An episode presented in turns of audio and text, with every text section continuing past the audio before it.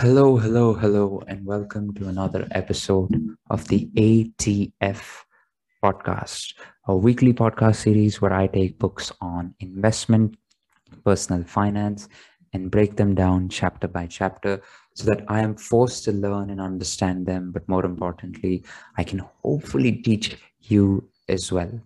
In this episode series, we are going through the fantastic book called The Psychology of Money by Morgan Housel. In this episode, we discuss chapter number 10, which I think is the most important chapter of the book. If there's one takeaway from the entire book, it's in this chapter. Chapter is titled Save Money. The only factor you can control generates the only things that matter.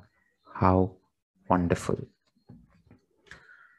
Past a certain level of income, people fall into three categories those who save, those who don't think they can save, and those who don't think they need to save. This chapter is for the latter two that is, those who don't think they can save and those who don't think they need to save. This chapter is divided into seven parts, seven small parts, and I'll go through them. And if you want to stop at any part, please feel free to and come back to it whenever you want. Number one, the first idea, simple but easy to overlook, is that building wealth has little to do with your income or investment returns and lots to do with your savings rate. He goes into the story of the oil crisis of the 1970s and compares it to how in uh, in the in 2020s we have not decreased our dependency on gas on oil, but we have created uh, cars that do not need as much gas as they previously did. An example can be the United States uses 60% less energy per dollar of gross domestic product today, that is in the in 2020, than it did in 1950. The average miles per gallon of all vehicles on the road has doubled since 1975, meaning cars are more efficient with the amount of uh, gas, either petrol or diesel, that you give it. An example is a 1989 Ford Taurus, which is a sedan, averaged 18 miles per gallon. A 2019 Chevy Suburban, an absurdly large SUV, averages 18.1 miles per gallon. The world grew its energy wealth not by increasing the energy it had, but by decreasing the energy it needed. And the important thing is that finding more energy is largely out of our control, right? You can't just find new oil or some more oil. And more importantly, it's shrouded in uncertainty. You don't really know you'll get it because it relies on a slippery mix of having the right, in this case, geology, geography, weather, and geopolitics. But becoming more energy efficient with energy we use is largely within our control. We can do this in several ways if we're talking about an oil crisis. The decision to buy a lighter car or ride a bike or simply to walk is up to you and has a 100%, a 100% chance of improving efficiency. You know that if I use a car every day for commute, um, I spend, let's say, uh, 2000 rupees a month on fuel right? That roughly comes up to i'm guessing $300 or sorry $30 right? Um, that's a lot of money. But you know that if your commute is short if you have time to to spend on your commute if you don't mind you know working up a sweat taking a bike or simply walking is possible. And it not only saves you uh, that 2000 rupees but it gives you surety that you save that 2000 rupees and having surety, removing uncertainty, more importantly, having complete control is important. Personal savings and frugality are parts of the money equation that are more in your control and have a 100% chance of being as effective in the future as they are today. If you view if you view building wealth as something that will require more money or big investment returns, you may become as pessimistic as anyone who was looking at the energy crisis in the 1970s. The path forward looks hard and beyond your control.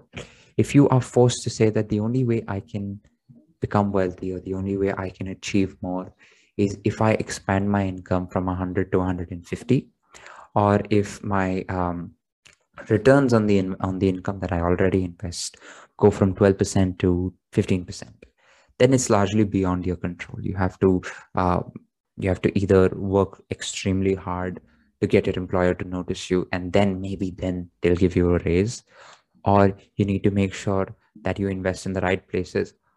Or the market can just give you a return. But saving more sort of going from 100 to 115 saving is largely within your control.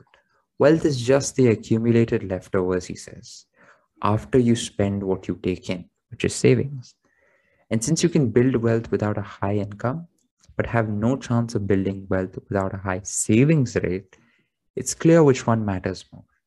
So wealth is not high income, but high saving. Point number two.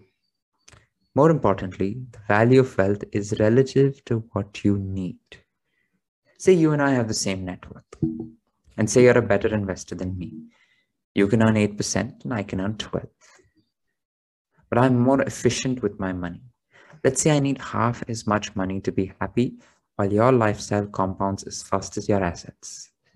Meaning, as you get richer or as your investment returns go up, your lifestyle goes up. I'm better off than you are, despite being a worse investor. That's that's that's an important key, and it also takes a lesson from a previous chapter called com- confounding compounding. If you're able to grow your wealth and more importantly compound your wealth yes that does give you a lot of returns over time. But if you increase your saving your, your spending capacity at the same compounded rate of your investments then you are effectively saving the same amount. Versus someone else which Housel has given the example of that someone earns less an investment return but keeps their spending rate the same.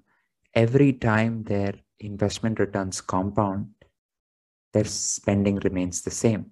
So their savings automatically goes up. Therefore even though you earn 12% return a year and they earn 8% return a year they are achieving wealth faster than you are. And one of the ways they're doing this is learning to be happy with less this creates a gap between what you have and what you want. A high savings rate in this case means having lower expenses than you otherwise could.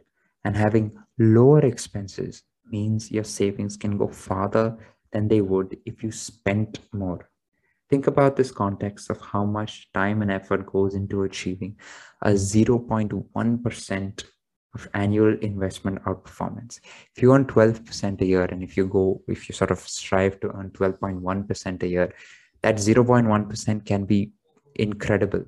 But it, if it comes at the cost of you increasing your spending, it's not really going to have that much of an effect. He says there are professional investors who spend 80 hours a week to add a tenth of a percentage point, which is 0. 1% to their in, eh, to their returns. When they are two or three full percentage points of lifestyle bloat in their finances that can be exploited with less effort meaning they try to get 0.1% ahead but they're pushing themselves back by 2 or 3% which is one step forward 20 steps back. Point number 3 past a certain level of income what you need is just what sits below your ego. And this is uh, reflective of the man in the car paradox, which we discussed two episodes ago.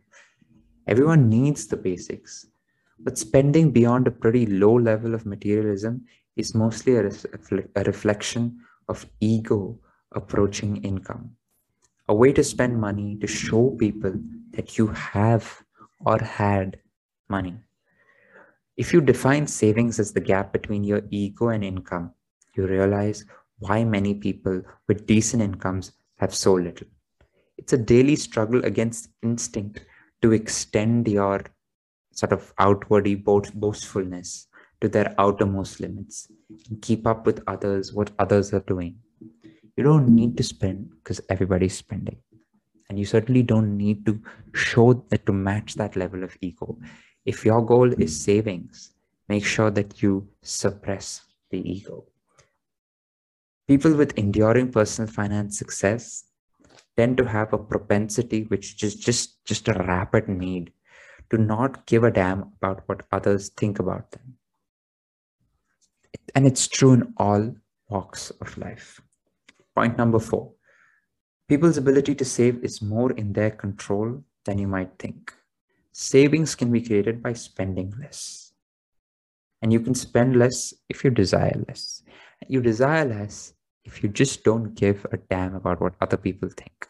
So saving is less spending, spending is having less desires, having less desires is just not giving a damn. Point number five. And you don't need a specific reason to save. Now, most people save for a particular goal. In fact, there are boutique investment companies that force you to save for a specific goal because that way you have an end, you have a feedback loop, and you have something that you really, really, really want. That can be a house, a vacation, um, a, an, a dream object that you want to acquire, etc.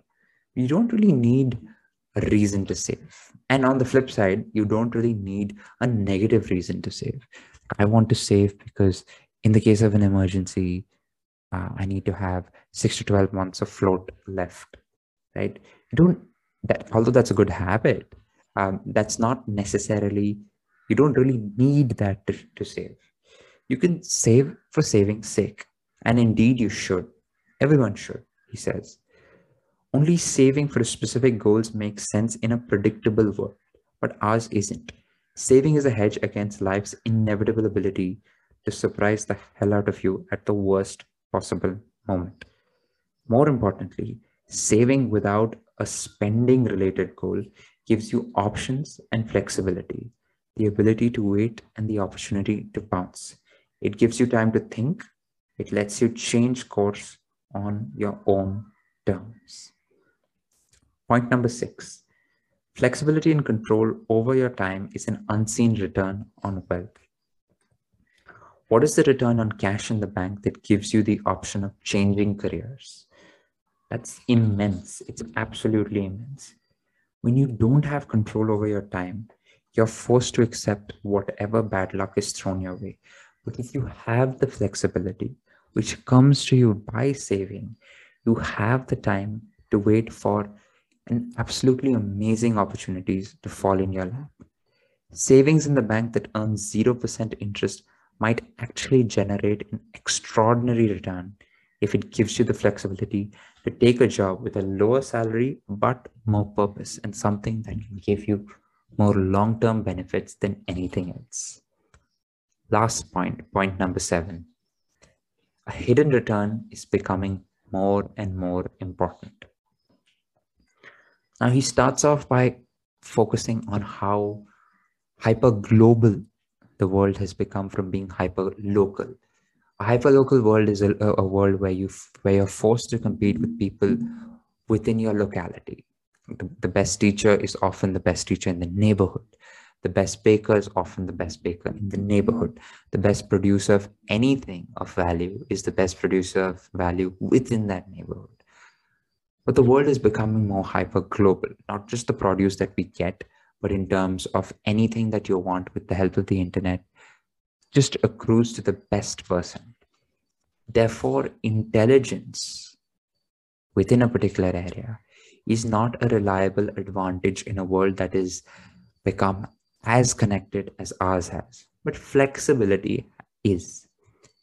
Competitive advantages tilt towards nuanced and soft skills, skills that comes with flexibility, like communication, empathy, and perhaps most of all, flexibility. You can wait for good opportunities both in your career and your investments if you have flexibility. You'll have a better chance of being able to learn a new skill when it's necessary if you have flexibility. You can find a new routine, a slower pace, and think about a life with a different set of assumptions with flexibility. Flexibility is the ability to do these things when when most others can't is one of those few things that will set you apart in a world where intelligence is no longer a sustainable advantage. Having more control over your time and options is becoming the, one of the most valuable currencies in the world. And it's a currency that you can achieve just by saving. Those are the seven points to save money. I'll go through them once again, just so that you have uh, something to remember. The first idea is simple. Building wealth has little to do with your income or investment returns and lots to do with your savings rate. Second, the, well, the value of wealth is relative to what you need. Third, past a certain level of income, what you need is just what sits below your ego. People's ability to save is more in their control than they might think. Point number five, you don't need a specific reason to save. Point number six, flexibility and control over your time is an unseen return on wealth. Final point, point number seven, hidden returns are becoming even more important. That's it from this episode of the ATF podcast. If there's any way I can improve, do let me know. Please do check out my Twitter. If you want a link to this absolutely fantastic book, it is in the description. That's it from this episode. I will see you next time.